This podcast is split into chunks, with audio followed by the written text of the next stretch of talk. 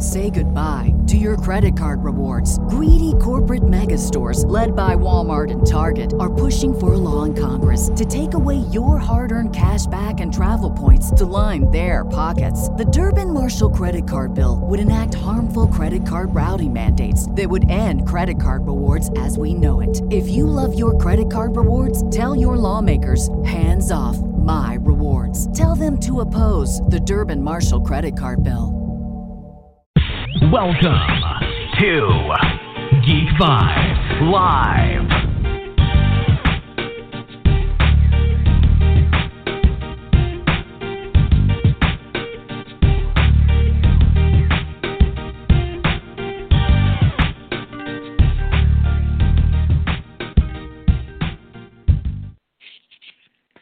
Welcome, welcome, welcome, Geek Vibes Nation, to an all new episode of Geek Vibes Interview. My guest today is a musical genius. I mean, just pretty much a savant, just such a talented guy.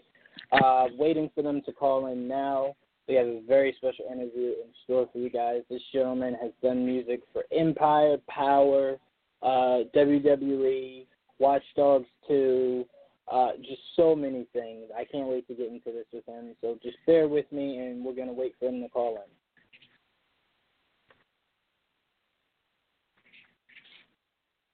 Like I said, just a musical genius. So much to pick from his brain.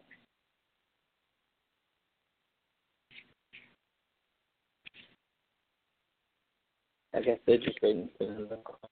Shouldn't be much longer.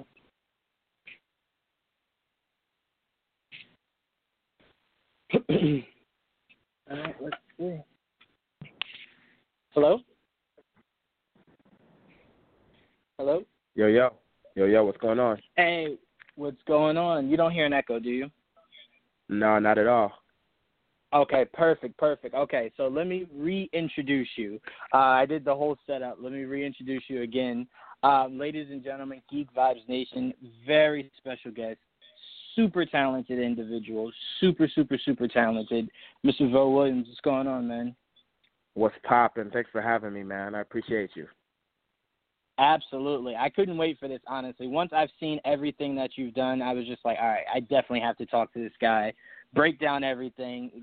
Super talented. Um, so let's let's let's let's get Thank right you. into it. Absolutely, Absolutely. absolutely. Question is going to be one of those questions I'm sure you hear all the time, but I have to ask it just to start off with. Um, so I'll just start it off with, how did you get into music? Oh wow. Um yeah, so I mean when I was a youth, I always just admired music and musicians. Um, you know, I used to watch music videos and and just imagine myself, you know, performing and like, you know, kind of like trying to trying to be like the people that I would see on TV. Um and man, it just I just fell in love with the feeling that the music gave me and it made me it inspired me to want to create and to um and to give other people that same feeling. So, you know, I would say I started when I was man, maybe like ten or eleven. You know what I mean? Just start, you know, writing music and, you know, uh trying my hand at at you know, creating like little things, you know what I'm saying? Yeah, no, I'm completely with you. I unfortunately I have a uh I didn't get the genes from my dad in that regard, but my dad is a uh is a singer and I see just the constant work that he puts in day in, day out, not only to perfect his craft, but to keep the voice crisp, uh, to do everything uh, that he Absolutely. needs to do to keep that going well. Uh, so I know yeah. how much work goes into just perfecting everything. And when Absolutely. he's trying to create a song, just the hours that he puts in, that's just like, you know what? A whole day or two, or maybe even a week, might be dedicated just to perfecting this sound and making sure it's ready to go. 100%. 100%. Yeah, yeah so i um, mean listen go ahead go ahead definitely uh, a labor of love, you know, and um, you know, I think um, I think any artist really that's that's passionate about what they do, they just they sometimes just invest those hours without even realizing how much time they put into it. You know, sometimes like you know when we create, we might be we might start at like eight o'clock in the morning, and we could go sometimes until two or three o'clock in the morning without even realizing we didn't even eat yet. You know what I'm saying? So it's just that love and that Yeah. interest in what you're doing, just locking in. You know. Yeah, no, I completely understand that. But I mean, that's even to a degree what we do here with our podcast and everything. It's just once you get in in the lab and you start working, everything else is just it's gone. It's shut off, and the focus is just purely on the craft.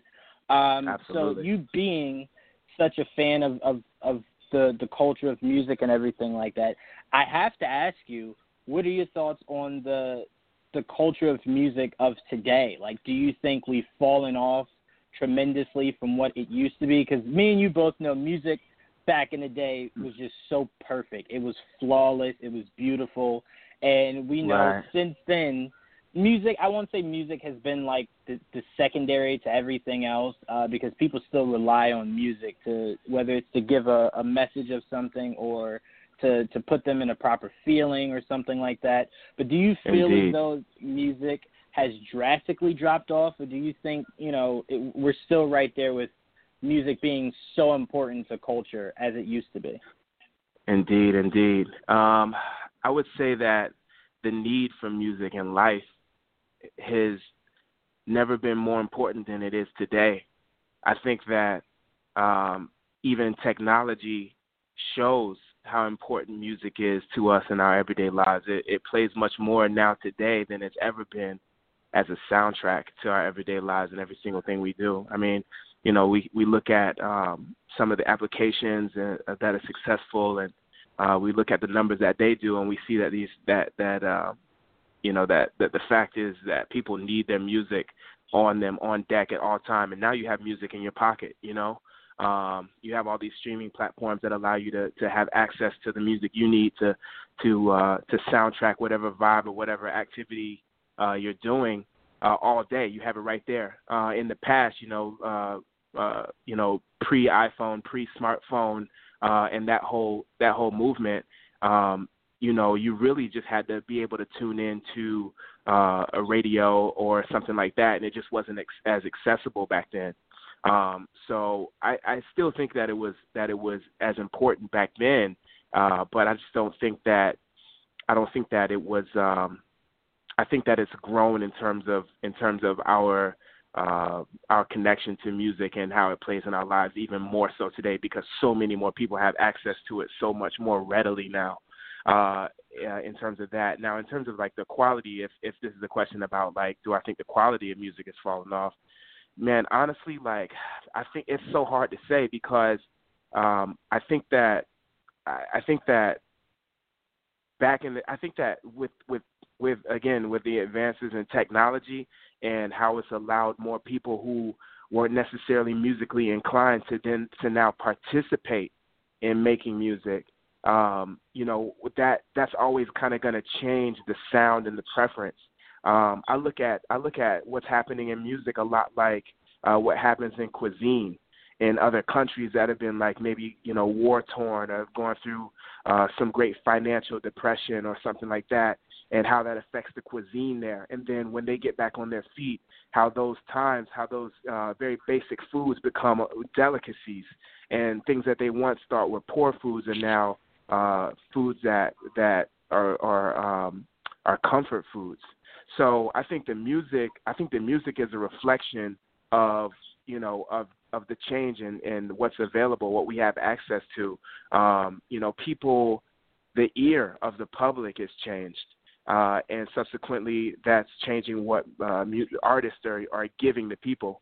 Um, you know, I think I think also back in the days, and I'm not saying like I'm like you know like I lived in. This is just my theory, but I was you know I, I wasn't like you know I'm not like 85 or anything like that, but um, you know I was just in Rome in Italy, and you know I went to the Colosseum, and I was just looking at this massive structure, and I thought to myself could something like this with so much detail and so much greatness um, be created even today or even in let's say like the 70s or like even the 60s when we would we would uh, look at art and say art was in its um, art was kind of in a in a golden age uh, in, in terms of how it was breaking through to modern music you know would would we be able to create a structure like that even in the 60s or the 70s and I think that the more we become technologically advanced um, you know, the greater we become, the more access we have. But I think the less time we we have, uh, or we feel that we have. um, and the less time we spend on on our art. So you know that that may be what you what you're what I think you're what I think you're saying in terms of like the integrity of the art that you're seeing today and has it fallen off. I think that with anything, you know, uh, the more we grow as a society, the less time we feel we have to invest in things. Whereas uh, there were less distractions um, you know, the further back you go, there are less distractions and less things to to be into, and the more time you can put into great things like a Coliseum or like the Sistine Chapel or like you know what I'm saying. Like you got dudes who've been like painting one painting for like ten years. Like you don't see that these days. People are trying to create something and get it out in in you know in a week. You know what I mean? So I think that reflects yeah. in the art, and it also reflects in the taste of what we uh of what we expect from artists too. That speed. You know what I mean? Yeah, no, I, listen, I, I'm completely with you on that. I think the the biggest thing that worries me about t- today's time is um, you have people who, like, let's say you put a music video out, right? You have a lot of this mm-hmm. current new generation that if it's not a clip on Instagram, they may not give the whole video a watch. You know what I'm saying? Even right, though you you right. worked your tail off, the video is something that's very important for the culture, very important for the youth, right. and they want 30, 30 to 60 seconds of it. That's it. Like that's all they can yeah. consume. So it, yeah. what bothers yeah. me is, and and then this generation, it doesn't really take a lot of things serious. Like uh, when Gambino did "This Is America" and he did that whole music right. video and everything. The first thing this generation did was make spoof videos about it, and I'm just like, right, no, like right. that's that's not, you know what I'm saying? Like that's not the point right. of this. Like actually take it for what he's trying to give you. So I mean, I think that's the biggest thing that that makes me feel like this generation doesn't appreciate music as much as the last few generations. It's not as mm-hmm. important. If it's not something you know, they can dance to or get the immediate gratification, they're they're completely mm-hmm. checked out. You know what's you know what's funny that you say that is I was um um you know because the artists that I work with they're like filmmakers and musicians and it really uh, this is America by Gambino hit us so hard at just as a visual and as a uh, an audio because uh, we're all kind of in the same thing. And um and it's so funny that you say that because the whole point of that video was uh exactly exactly that you know just like the fact that all these these things are happening that are facing us today that affect our lives and that people are so easily distracted by the by the dopest dance or the coolest fashion or whatever that they can't even see that people are like dying in the streets. You know what I'm saying? Or like they're not caring right. or investing any any energy in that. And what's funny about what you just said is that even though that video hit on exactly that, I haven't even heard anything about that video until you just asked me that. so it's like we already forgot about this. I mean, obviously you and I haven't forgotten about This Is America, but This Is America right. today. That that that video came out a few months ago, and today it's something that we're talking about as um, in the past tense. It's like it's like we've already moved on from that. Like it's not trending anywhere on Twitter. Nobody's sharing that. Nobody's continuing the conversation on that. It's already it's already logged off and passed on to the next thing. You know what I'm saying? People talking about the next track. You know what I mean?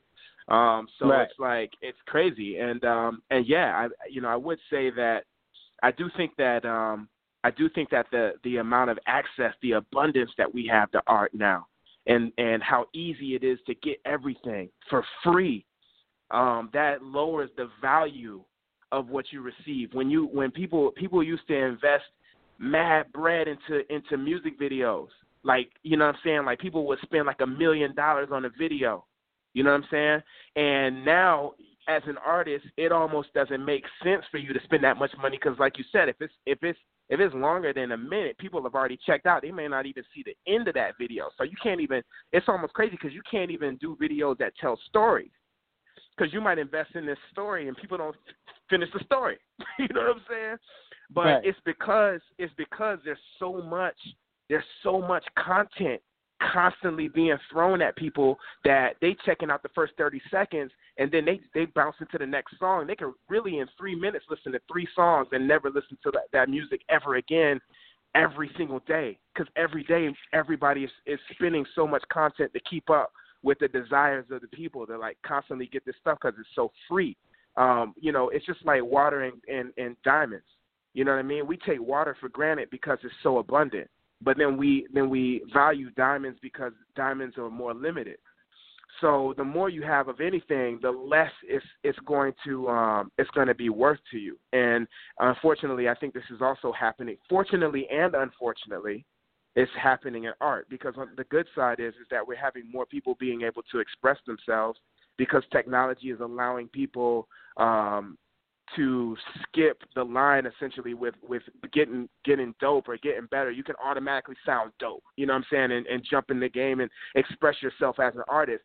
But what that does is that makes the gate a lot wider and and and and adds so much more content. Um, and so if I drop a joint, I could spend 20 years, 30 years trying to be dope and then or on an album, and I can give it to you. But I'm giving you that album in the same day 2,000, 3,000 people are sending you albums, and it wasn't like that in the 80s or the 90s. You know what I'm saying? So yeah, yeah. I do hear no, what you're saying, and I agree. It is I, somewhat like that. Yeah, no, go ahead. Yeah, no, absolutely. Yeah, I, I agree with what you're saying 100%. Yeah, I mean, I love the reference that you made to to Diamonds and Water because that is, the, I mean, I don't want to say this generation like I'm in my 40s. I'm only like 24, but I, I have siblings, um, so I see this current new generation and the love, the appreciation for art, uh, what came before them. It's like at an all-time low. Uh, and I know my generation kind of scoffed at the generation before us because all you would hear is, back in my day, like you know, your generation's horrible. Right. Back in my day, this would never. So you know, we would look at that like, "I'll be quiet." But now I'm looking at this new generation like, oh man, like I see what my grandfather and my dad were talking about. Right. But my my biggest right. question to you is my biggest question to you is because just as someone who gives uh pretty much like a service or an art to to a fan base, my biggest question to you is as someone who does music. I see for example like uh a, a complaint I hear about a lot of musicians is like I hear them too much. I hear them too much. Like Drake always has something. I hear him too much. That's why I don't like him. But on the other hand, Mm. Kendrick and Cole will give you an album every three or four years, and people are like, why can't we hear more of it? Like, give us more. Right. So I wanted to right. ask you, as a musician, where do you fall in that? Would you rather do like a million, whether it's whether it's an EP or a mixtape? I don't even know how you classify the difference between the two, or an album. Right. Would you rather do like a bunch of those within like the span of two years, or would you rather do one project you know will just will just completely shut down the internet, make the fans go crazy, but you're only giving an album every other year or or if that. You know, what would you prefer to appease the masses or do something that just makes you comfortable and puts you in the space to give the best possible product? Right. I mean, I, I would definitely say that um, I'm a huge fan of spending time on on work um, because you know, I, I first and foremost, I do this for me, and you know, if I don't love it, if I don't love what I do, if I don't believe in myself or have a pride in, in my art, you know, then how can I speak that and, and for the for the people to feel that energy? Um, you know, and sometimes I'm just in that zone where I feel like I can just I have so much to say and you might get you might get 50 tracks out of me in a year. You know what I mean? Um, you know, but sometimes I just I'm just focused on one message and it's just not coming out right and I might spend you know, I I got verses, man, verses, 16 bars. And for people who don't write music, 16 bars is like when when when you're listening to a song, you have like the main hook, and then the person spits, and then the hook comes back. That one verse where they're rapping is is usually 12 to 16 bars. I got 16 bar verses that I spent a month on, sometimes longer. You know what I'm saying? I have songs that I spent six months on. You know what I mean? And um, you know, and the thing is, is that you you really don't want to be inauthentic with your art. I don't think. I mean, I feel like you know I understand. Whereas um, you know maybe an artist who's signed, they might have that pressure from the label to stay relevant and to always be producing content.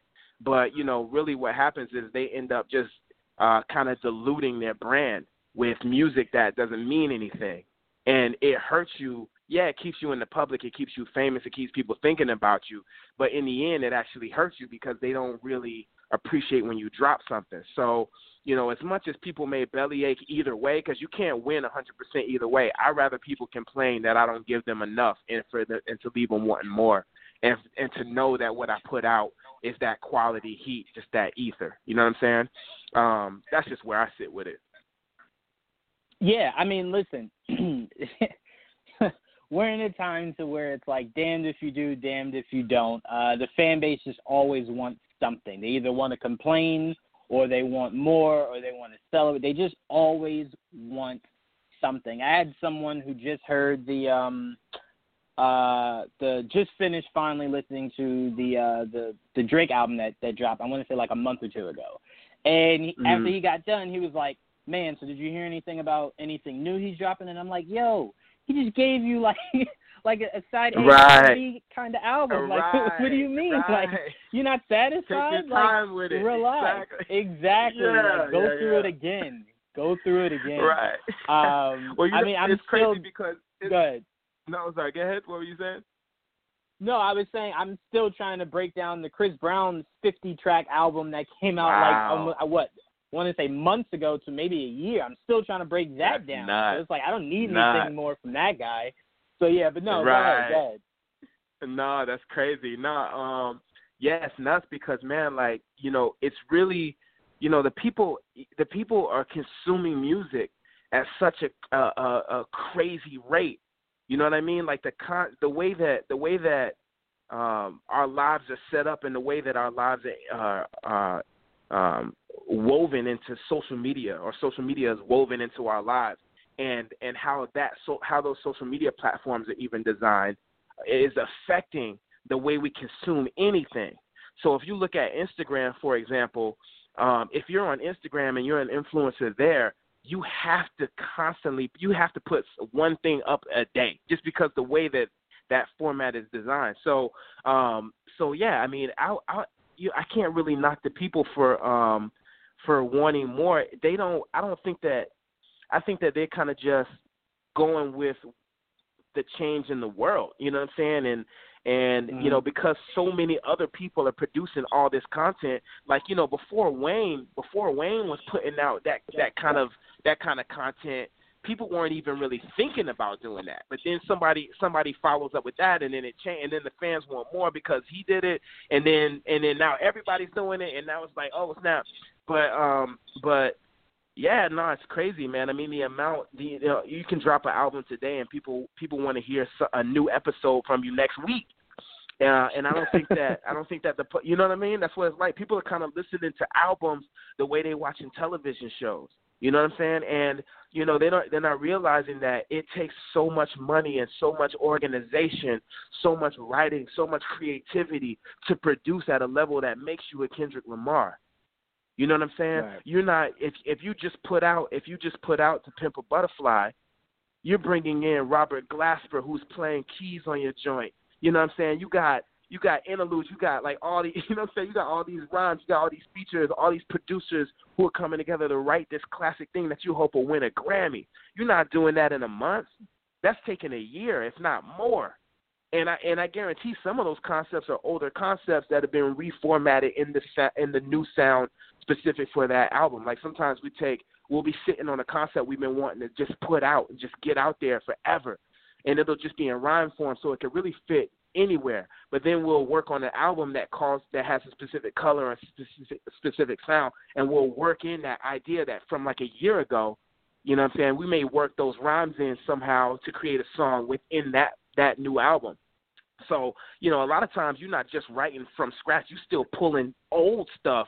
You know, I mean, when you're getting an album, you're not just getting something that a person sat down with zero and just started going. They some of that content they've been thinking about for years and it just happened to fit for that album. So it, it takes it takes it takes that and all uh and also it takes um on top of the technical like the mixing and the and the producers and the money and all that that goes into uh producing an album it also takes living a life. If you want a quality body of work you got to allow your artist to live a life so that they can come back and give you five six more tracks of wisdom or whatever or experience. You know what i'm saying? Even if they only rapping about being in a club damn they got to go at least 10 more clubs. You know what i'm saying? Like you can't you know you got to give them you got to give them time to live because if they dri if they give you the same album they just gave you then you're going to be like damn this cat ain't growing you got to give these people Right. time to live their lives. You got to give them at least a year to live.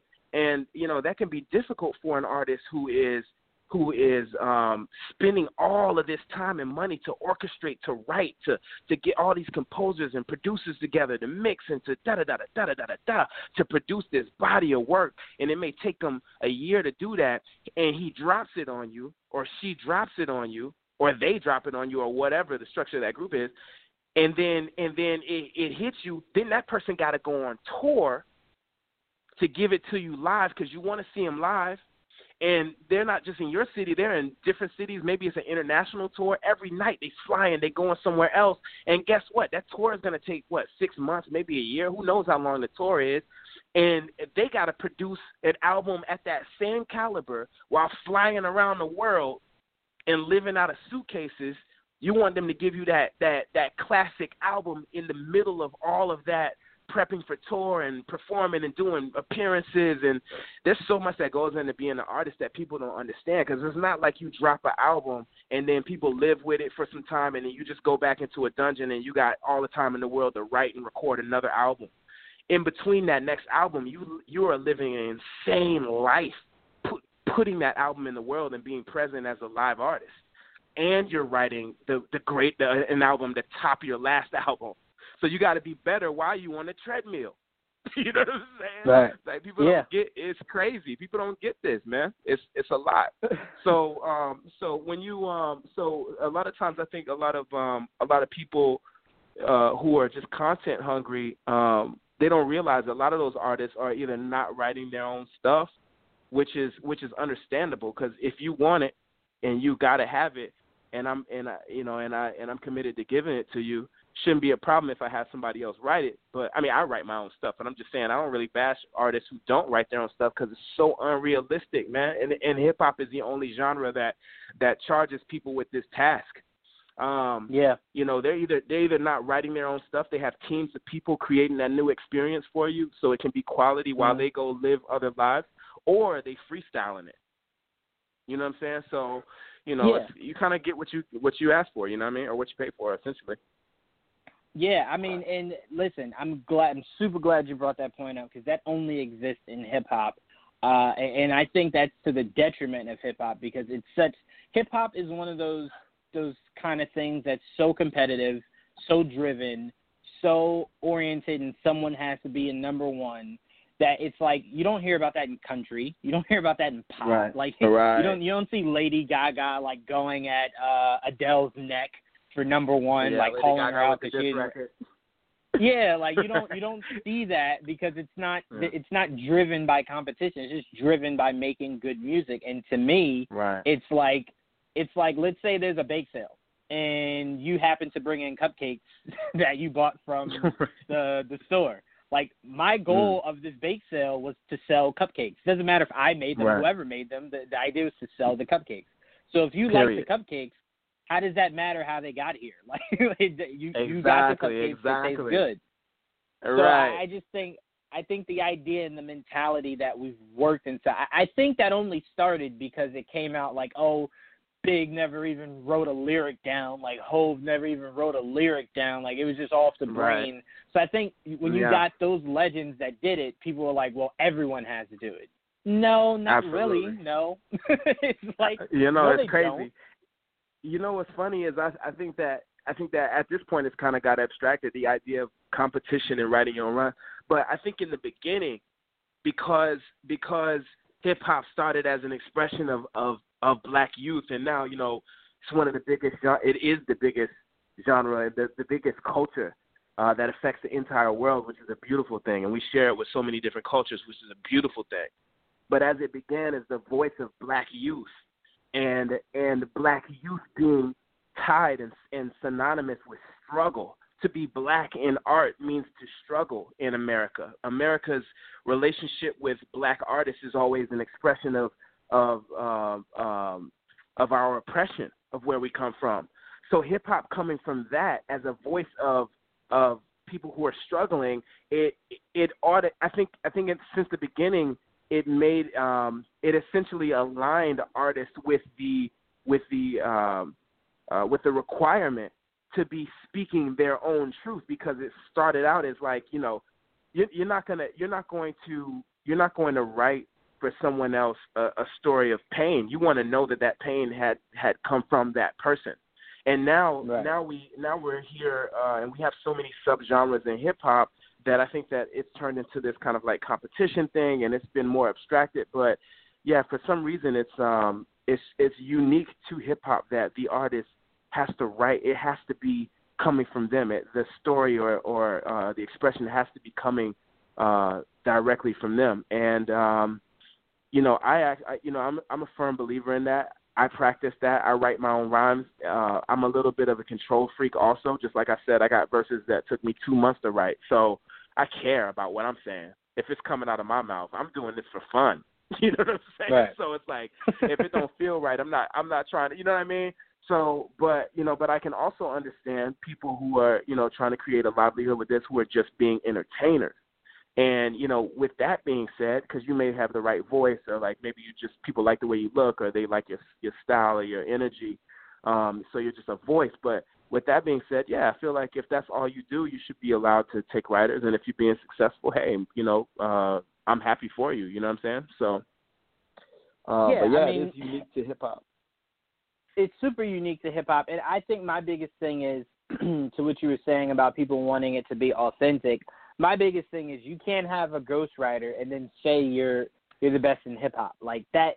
That right. can't go hand to hand like that. I mean, there is an art to it. I mean, it's the equivalent There of is an art. like um like it, let's say in baseball, like if I'm hitting home runs just raw, off of raw natural talent, and you're juicing to hit home runs, and you have more than It's me, not the same. you can't then say- Right. right. You can't then say you're better than me. It's like, well, you Right. you needed an advantage to get that. Like, I just did it Yeah, off of like what I was born with.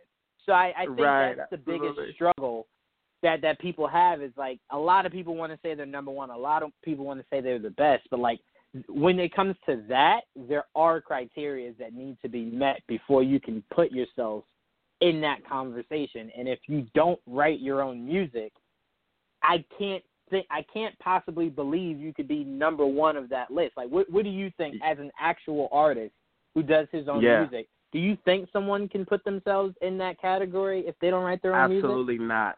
Absolutely not. I mean, in terms of in terms of the um, the greatest MC uh, uh, question, you just you automatically disqualify from that if you don't if you don't write your own stuff. That's just the way it is. I mean, because people are asking who is the person who wrote this, and they're then uh, they're then ranking that person. So if it's not you, you can't you can't be on that list. I, I'm a firm Right. believer of that. Yeah, no, You know, I'm so- completely with you because to me that's that's somewhat just to me it's fraudulent. Uh, especially Absolutely. if it's like to me if you have a writer, it's okay to say like oh like he doesn't write all of my music, but some of my hits like blah blah blah wrote. Like I tell people all the time. Right. um, from what I know, and I could be mistaken, so I'll put that out there now. But from what I heard, um, even as far as comedy, like Paul Mooney used to write some of Richard Pryor's stuff. So it's Oh, like yeah, that doesn't take 100%. away from the fact that Richard Pryor is still one of the greatest comedians of all time. Like I'm sure if Richard Pryor was here, he would go, "Yeah, Paul Mooney wrote this joke, that joke." But like you know, I wrote Right. these, these, these, and these. So it doesn't take away from your greatness, but you do have to be authentic enough to admit, like, hey, uh, this guy did, you know, wrote for me. So we're like, okay, like I know you have talent in writing because you do some of your own stuff, but you don't do Right. all of your own stuff, and that's where Right. the two have to be separated. Absolutely, absolutely. Yeah, I think uh, I think you're 100% on point with that. You know, and um, it's it's crazy because soon I, I actually feel like that the the debate won't even come up uh, after a while, man. Like I think I think maybe in 10 years people won't even ask yo who's the dopest MC because I'm seeing a lot of like you know new artists who are who are starting starting to create music now.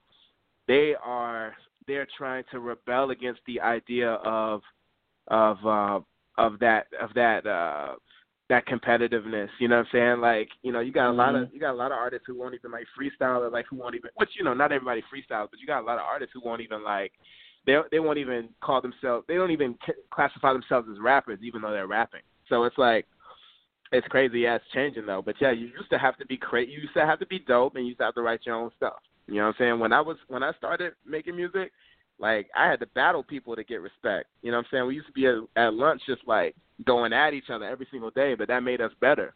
but you know, our listeners, uh, you know, the public wanted that. The public wanted somebody who had something to say. Uh, now it's a little bit different, you know. So um, I think I think so long as um, I think always the public has the power. You know, um, you know we uh, we as the artists uh, will always have everything. We'll always have Mos Def. We'll always have Vo Williams, and then on the other side, we'll always have you know so and so who makes you dance, and so and so who's selling swag and and and not really saying much, is but but is dropping videos that are basically fashion shows or whatever, you know, and that's fine for everybody because right. everybody's got their own interest. We always have always had everything. We've always had conscious rap, and we we've always had that was more for to make you dance, more about selling the beat to to to make you move. Uh, the public it, uh, votes one in or one out, and at one point the public wanted wanted um, you know college dropout, and they wanted they wanted Hove, now the public wants something else. you know what I'm saying? Right. Uh, it's the same thing right. when MC Hammer was popping. The public wanted Hammer at one point. Then the public wanted something else. Everybody was always doing everything. Right now, you can find the craziest lyricist on the planet, and you can find, you know, someone who is the the um, complete opposite of that. Uh, but what what rises to the top is completely up to to the people who are who are consuming it. Because I promise you, whatever you put your dollars behind, other people will kill themselves to follow that because they want to make a living. They're trying to they're trying to change their lives and, and create jobs out of creativity. So ain't nobody gonna be a diehard like person who is who is writing whack lyrics if the public is saying, Yo, we want people who are dope. I guarantee you the wackest person right now will sit down and read a dictionary or like study some like Edgar Allan Poe and try to get dope. If that's what you want, that's what you're paying for, hustlers is gonna figure it out. And you're gonna have a lot of really yeah. poetic hustlers out there but you don't require yep. that. So so so they so since you don't require that, they're mastering what you're paying for, and you want auto tune and trap beats with the triplet flow over it. That's what you, that's what's that's what's letting us eat out here. All right, we got we need that we need that song like that. We need ten of them. And we got to look like this, and we got to say these things. Y'all like cats who drink lean. All right, we need lean in the video. They're not. They're not pioneering. They're following what you will pay. They're offering you what you're asking for. So um, I think a lot of times the public doesn't realize how much power they have over what is popular. Whatever you buy is what they will make. I promise you that. There are a few people, um, like I would I would point out Kanye West for example. There are a few people who are living, uh, who are thriving to constantly just change and be completely different outside of what uh, and and jumping out there every single time they drop a project, jumping out there and trying to do something completely new and risky. Uh, a lot of people, a lot of other people are following the last thing that sold a million copies. So, I mean, I, I think that's why we have a lot of what we have. So, yeah, no, I mean, the the biggest thing I look at is the the fan base. What I'm starting to to realize is the fan base is helping in the the greatest of all time debate. Like uh, uh as far as like right now, the greatest of right now debate, mainly because um, you'll see an artist that'll uh, engage in like a beef or something, get completely trashed, right. and then their their fan base will be like, "Nope, never happened. I don't know what you're talking about." it's just like, wait, hold on, like it did happen. Right. It got trashed. Like, are you gonna acknowledge this? And they're like, "No, I can care less." So you have right. these people who have these just these fan bases that are so loyal. There is nothing that person can do short of just like something completely egregious um, that will make them leave their side. Like they they just have that big of a fan base. So now it's yeah. to the point to where it's like you could go to somebody with like logical facts about something, and they'll go, "I don't care. It doesn't matter to me. I still listen to it." so I mean, it's right. one of those things where it's like the fan base is starting to realize the power that they possess. I mean, shoot, I, I learned the hard way I tried to say something bad about Beyonce, and the BeyHive was just like they were ready Whoa. to completely get me off. they were they were ready to get me off of social media completely, and it wasn't even yeah, anything bad I was trying to say. I was just trying yeah. to say like uh to me Beyonce is one of those those uh those people that are like the full package, but the full package yeah. doesn't mean she's she's completely she just excels mm. so much at different things that it makes her a complete package.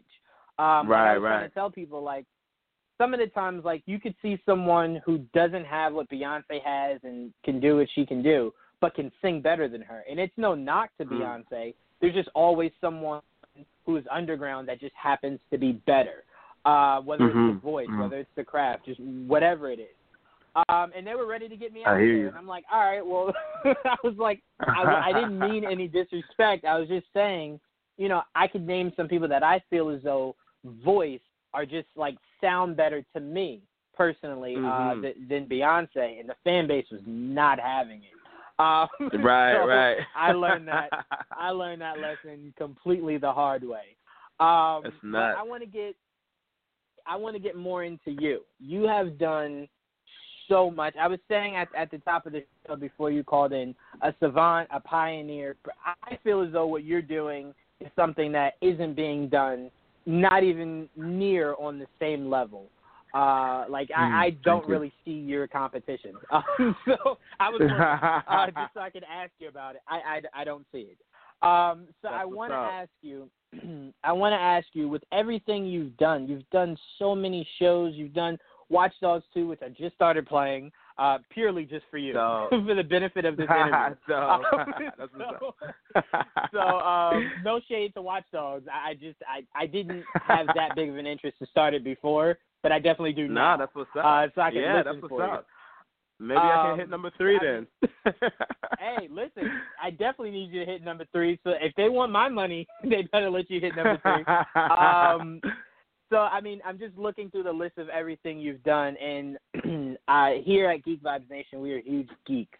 So a lot of what you've done definitely checks off that box for us. But I want to ask you about something that um, I think isn't brought up enough when it comes to you that I think should be because I think it's iconic. And what I want to what's up. attribute attribute uh, or contribute that to is uh, your work on SNL.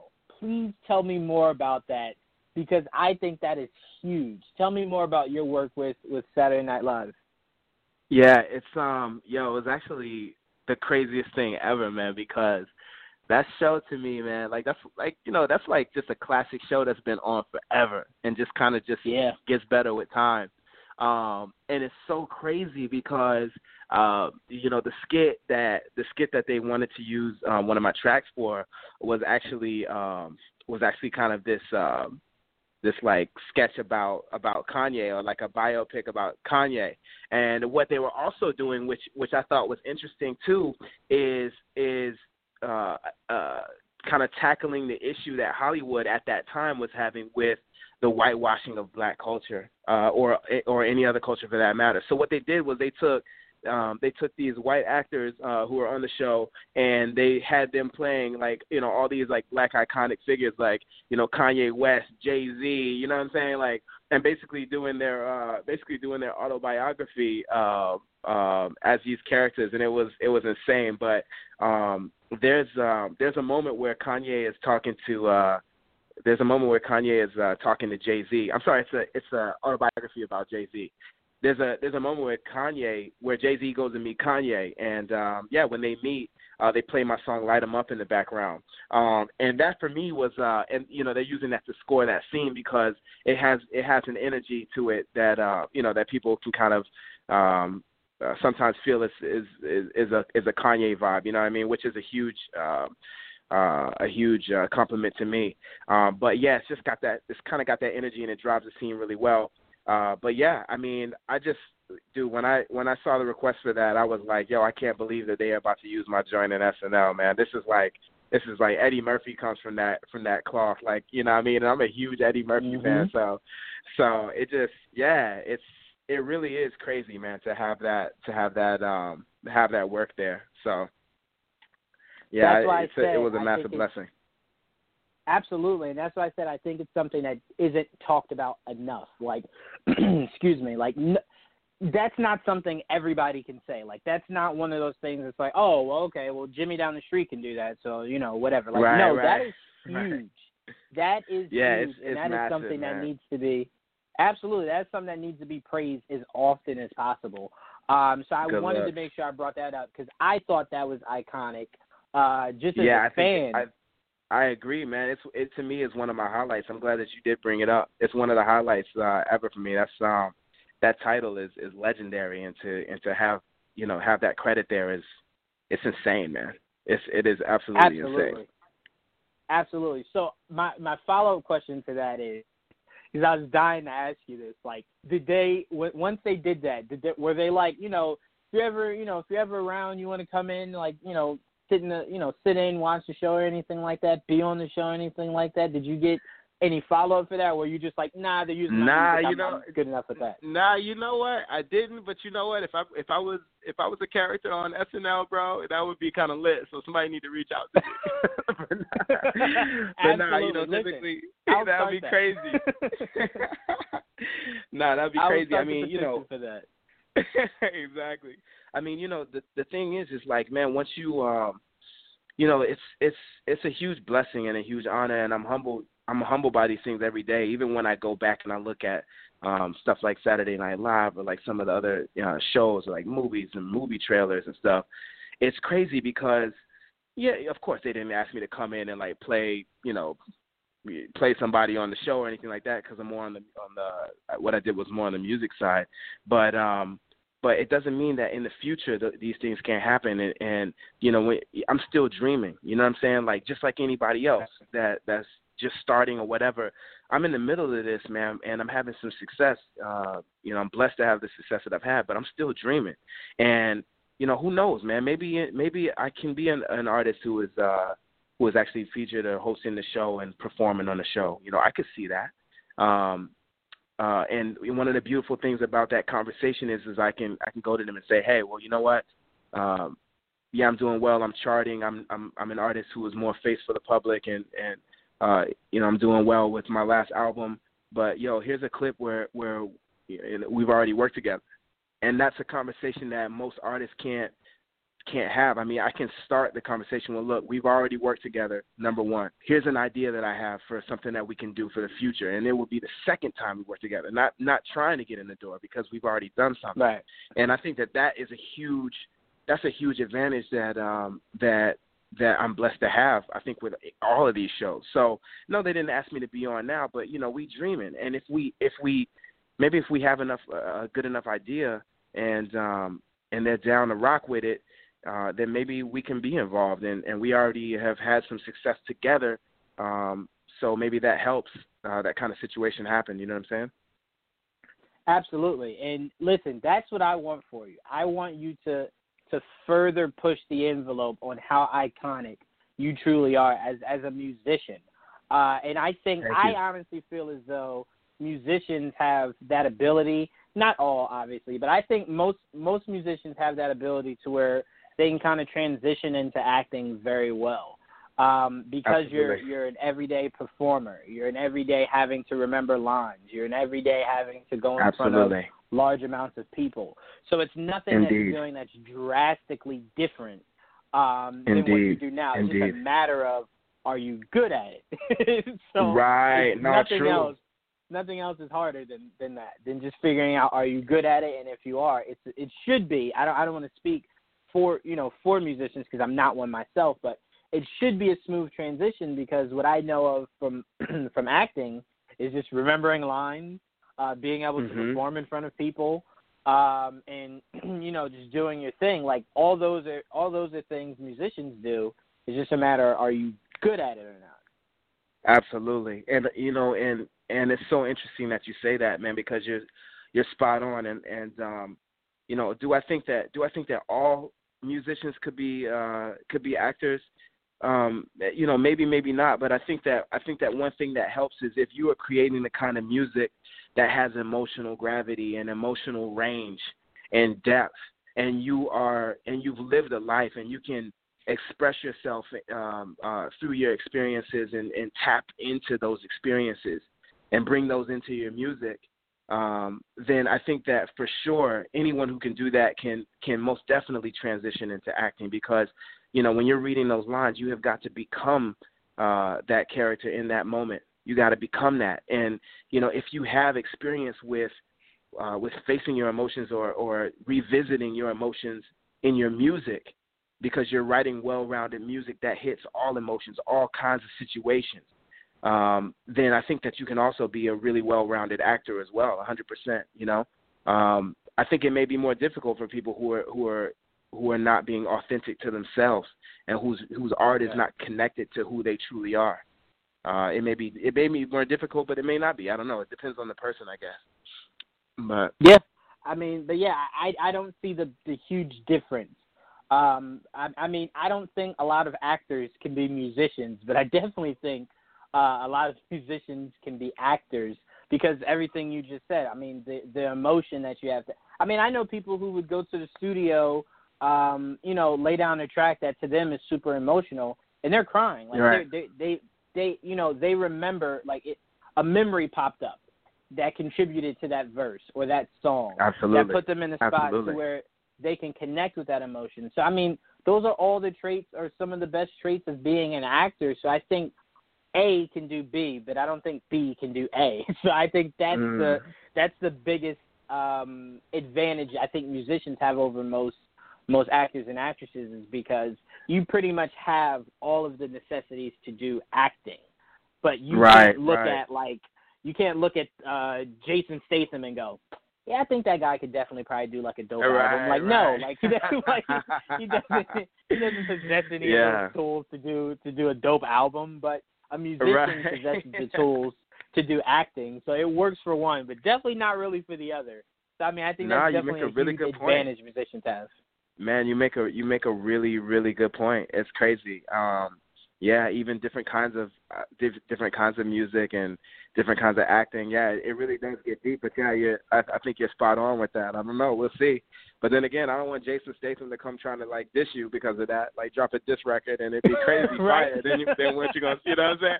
Don't let him drop don't let him drop sixteen. You know what I mean? Like, yo, I heard your interview. Listen, you know, that- and the next thing you know, be- Oh, That would be one of my biggest on, on nightmares. Jason Statham. We might be. We you know, now that you say that, now that you say that, I kind of feel like I'm not a good interviewer because I should know if Jason Statham has like rapped or something before, Yo, just he might in have case. bars. He might have. he bars, might have man. bars, man. Listen, You never I know, take man. that back. I take Man, that you back. never know. Look, hip-hop is Jason the most- Statham. Hip hop is the most influential genre in the world. I'm telling you, man. I think Jason Statham at some point has spit a bar or two. Somebody has. Listen, listen, you're scaring me now because I know someone's gonna some one of either one of our fans is gonna hear this interview and tag Jason Statham, and he's like, "Yo, it's been a while since I was in the booth. Like, let me go, let me go drop drop some fire we gotta start the quick. Jason Let Statham challenge, man. Yeah, that's it. Yo, we if have to start the interview, Jason Statham challenge. tag him. Get him. To, let's see if he'll if he'll send us a verse, man. He might be dope. Let's see if we can get a verse. Hey, let's do it. Let's see. Listen, we just started a challenge here, man. Like we just That's made this interview even more iconic with the idea of starting this dope it. challenge. All right, we're Yeah, definitely man. gonna do this challenge. You're laughing, but I'm serious. I need to now Yo, know we gotta get. does Jason Statham have bars? Does he have This is the question Does we need Jason answered. Statham have bars? We need to know. Exactly. You heard it here first. Listen, as soon as we are done with this interview, I'm starting that and I'm tagging you in everything so Bro, we can get to the me bottom in that. of it. I need to see. So I, we can get I, to the I'm bottom of he's it. got bars. Do you feel? I think he's got bars, man. I think he's got bars. Listen, Your boy has been in some crazy so- movies. He's done. he is he's, so he's quiet. played some interesting characters. Absolutely. He's so quiet and kept to himself. I feel like that might be why. Like he doesn't want us to know everything about him. Like there's a secret life to where Jason Statham got the hoodie Yo. on with the do rag, like he in the studio, you, like ready to Yo, lay he's- it down. I think Jason Statham can can drop a 16. My my bet, you know, you're reading a lot, you're you're quiet, you're to yourself, you have a lot of intro, uh, introspective thoughts. You know, you played a lot of characters who are who are really really rich in personality and experience. You can write 16 bars, man. Even if you do it as your boy from Snatch. You know what I'm saying? Just from his perspective. Yeah. You know what I mean? Like, you know Yeah. what I mean? Like, like I just, I, I feel like you, I feel like you got something. You know what I mean? So let's start that. Let's get that got- going. you got me you got me worried now because like I don't rap, so it's like if Jason gets at me, I'm now gonna have to have to you gotta respond do it. You to gotta that. say it, bro. It's time. I gotta respond to it. You know what? It's time. You know what? You're gonna be you're gonna be my coach though. You're gonna help me through that. I got you. You caused I got it. you. You caused it. um, but let me um let me ask you a few more questions, then I'm gonna let you get back to what you what you had going on, man. I'm not gonna keep you much longer. Um, Good luck. excuse me. I do want to ask, um, you like like I said, and for the audience who might not be, uh, you know, uh, well informed with uh, how much work this man has done. He's done. He, his music has been heard on Krypton, Empire, Atlanta, Lethal Weapon, Saturday Night Live, Ballers, WWE, Ray Donovan, Scream Queens, WGN's Underground, Power, Watch Dogs, and I'm pretty sure so much more. If not right now, he has it coming, so don't worry. Um, but I mean, Absolutely. You you have done so much. We here, like I said before, at Geek Vibes Nation are a very geek oriented uh, organization. So I couldn't let you leave without me asking you, how much are you a geek yourself, or is that like something that you never really got into that much? Like, how much of a geek are you? And so so define geek. Geek, and I'm glad you asked that because that is something that I've always wanted for people who use that term so loosely to, to properly understand. You can geek out about anything. You can geek out about sports, music, uh, politics. So, what I'm referring to in this instance is we're more so like Marvel, DC, Star Wars, Game of Thrones, like all Oh, stop wrestling, playing. like all that. Yeah. Oh, stop playing. Bro, stop playing. Are you kidding me? Yo, growing bro, growing up wrestling, wrestling. Oh my god, bro. I was insane. I used to paint my face like the Ultimate Warrior. My shit was like on point, man. You know what I'm saying? and even right, even right now, I, you know, actually, um, it's crazy that you mentioned that, man, because um, it's not crazy that you mentioned that, uh, being being we are where we are, but but yeah, man, I used to uh, I used to collect comics. You know what I'm saying? And um, yeah, so I had a crazy comic collection. I had maybe like 500 um, books, man, and my joint my collection was ill. You know, I remember when Spawn first came out. You know what I'm saying? Like not to date myself, but you know, I used to um because I'm also a vi- I'm yo, it's you know what I mean? I'm also a visual artist too. Uh so, you know, I used to like I used to like try to like draw um a lot of comics and uh and some of the people that I followed. I'm a huge Batman fan. Um so, you know, lot, I know a lot of people kind of debate between DC and Marvel, but you know, I got love for for characters on both sides uh and storylines on both sides. So, yeah, you know, anime um man, I can't. I I mean anything anything that has uh, a great storyline and is incredibly visual, I'm in love with it. That's where I come from. If you listen to my music, my music is heroic music. I write music for people to overcome to, and a lot of that stems in, uh, you know, my my being influenced by superheroes and these kinds of stories and and the parallels that they draw to everyday life you know, even right now, I'm a huge Game of Thrones fan. I I cannot believe Game of Thrones that we have to wait for the next season. It's it's killing me because I only I only I mean when Game of Thrones is on, you know what I'm saying? Like you know we throw parties for Game of Thrones. Like my joint, like I'm like probably one of the biggest Game of Thrones fans. So, um, but yeah, no, I have to say yes. I, I am most definitely a geek, and any creative any creative has to be a geek. There's no possible way that that that you start you start creating without first being influenced by uh by these incredible works that has shaped a lot of us, man. Uh, you know, yeah, I mean, come on, man. How how can you grow up and not be a geek? like, how can you know what I mean? Like, what kid- Absolutely. what person, what kind of childhood did you have if you, you know what I mean? that Like, is that is definitely an important question to ask. Like I, I do question that. Like what kind of childhood did you have to like not at least see like the the vintage Michael Keaton Batmans or like if, Oh, if you're man. around my age to have not watched the Kevin Conroy animated Batman series. Like what what was going on? But I'm What I'm what was really you- going on? exactly. I'm super glad you said that though, because we just became best friends. I am possibly one of the hugest Batman fans ever. Like Oh, that is that is that's that's my day one. Batman has always been my day one. Um, Absolutely. uh, It's always been my favorite superhero. He's so complex. There's so many different layers to him. Um, so th- I, I'm completely with you on that. Like everything Batman that's happened, I've read it, I've watched it, I've seen it. Even the George Clooney Batman's, like I, I've, I've sat through those.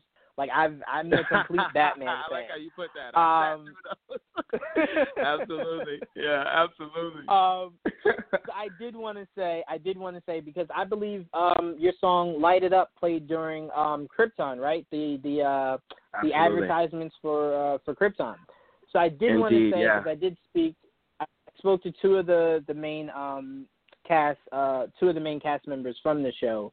I do want to tell you one of the things that we're talking about, not necessarily in the interview, but we're talking about was how hype that got. Like when they first started promoting Krypton and that first started playing, it was just like, all right, like give me the show now. Like, like this is what Right, I'm right. about. Like it had such an intense and fun build up to it. Um, Right. Kind of walk me through a little bit, like how did that whole process go? Like, like when they reached out to you, you know, were they like huge fan? Heard the heard the full song, like not just a second of it. Heard the full song. Like, were they did they approach it as a fan or just purely as business? Like, we heard this, it goes perfect with what we're trying to do. I need it. like, Well, how you know- approach you know- that? Well, you know, um, the process for uh, for how these things happen. Uh, you know, for example, the whole the whole promotion, the whole campaign lineup for for Krypton for season one Krypton.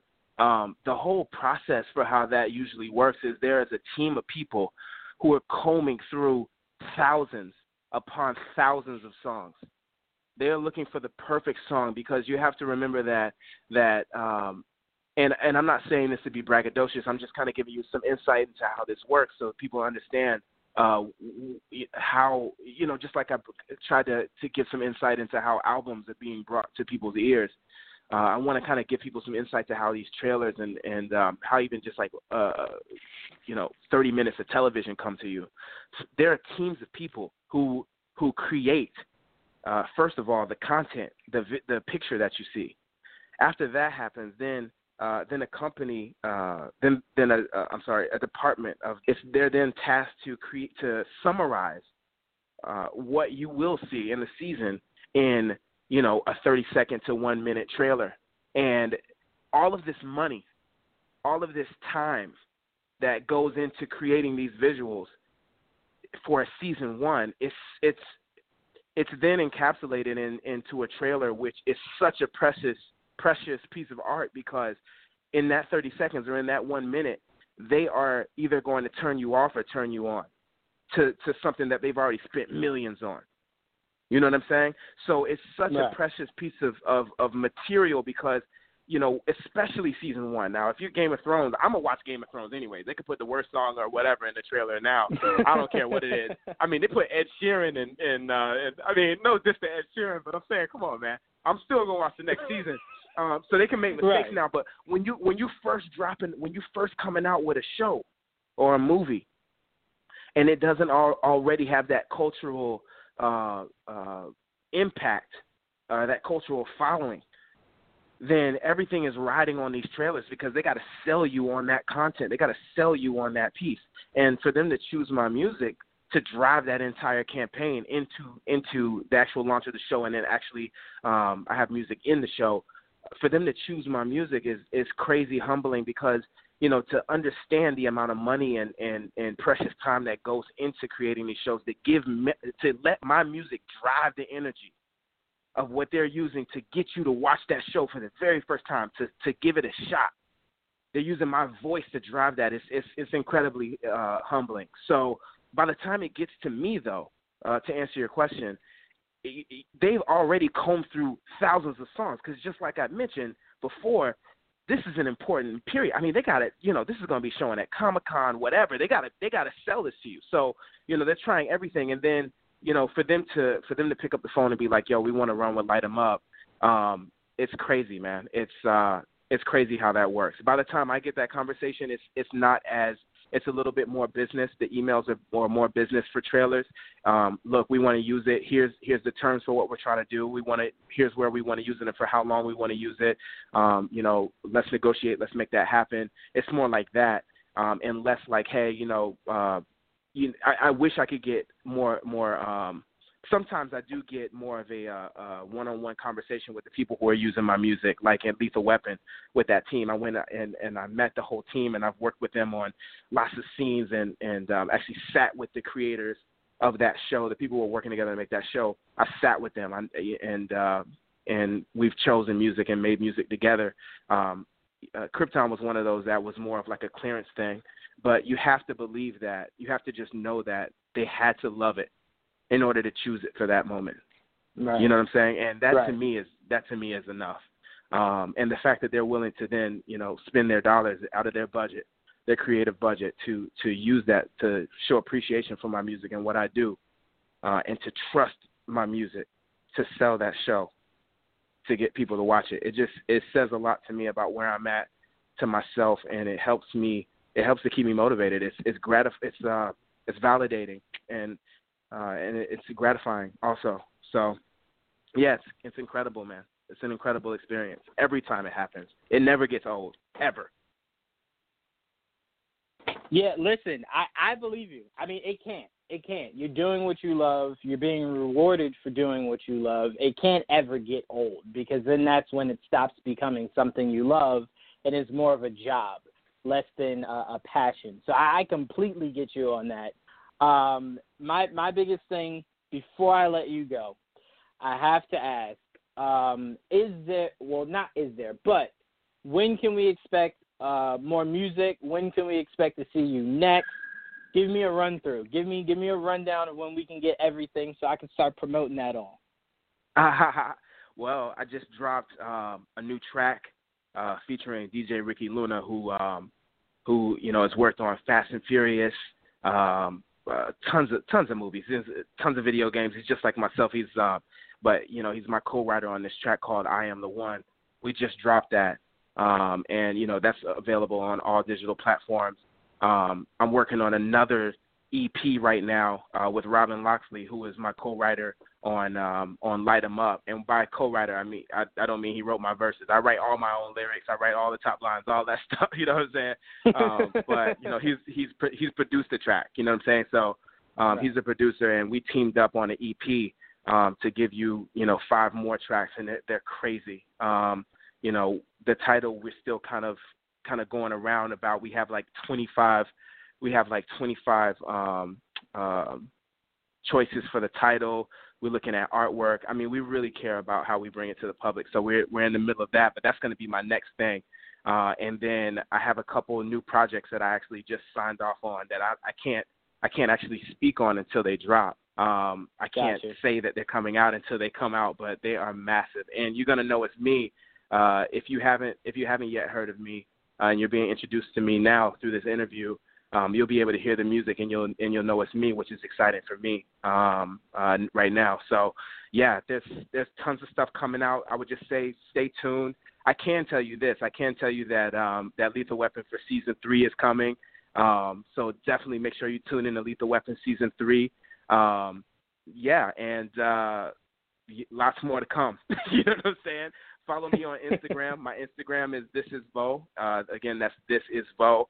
Um, I'm sure that you'll you know you know you'll help out with uh, with tagging me in on that. Um, and you know all these things that I that I'm that I'm talking about will be. Uh, I'll make sure that I post them on there and keep people updated there and and through you too. So. Perfect. Listen, I have yeah. no issue promoting everything you just told me. I cannot wait oh, to see what comes next for you keep me in mind as far as when everything drops so I can promote it as you promote it.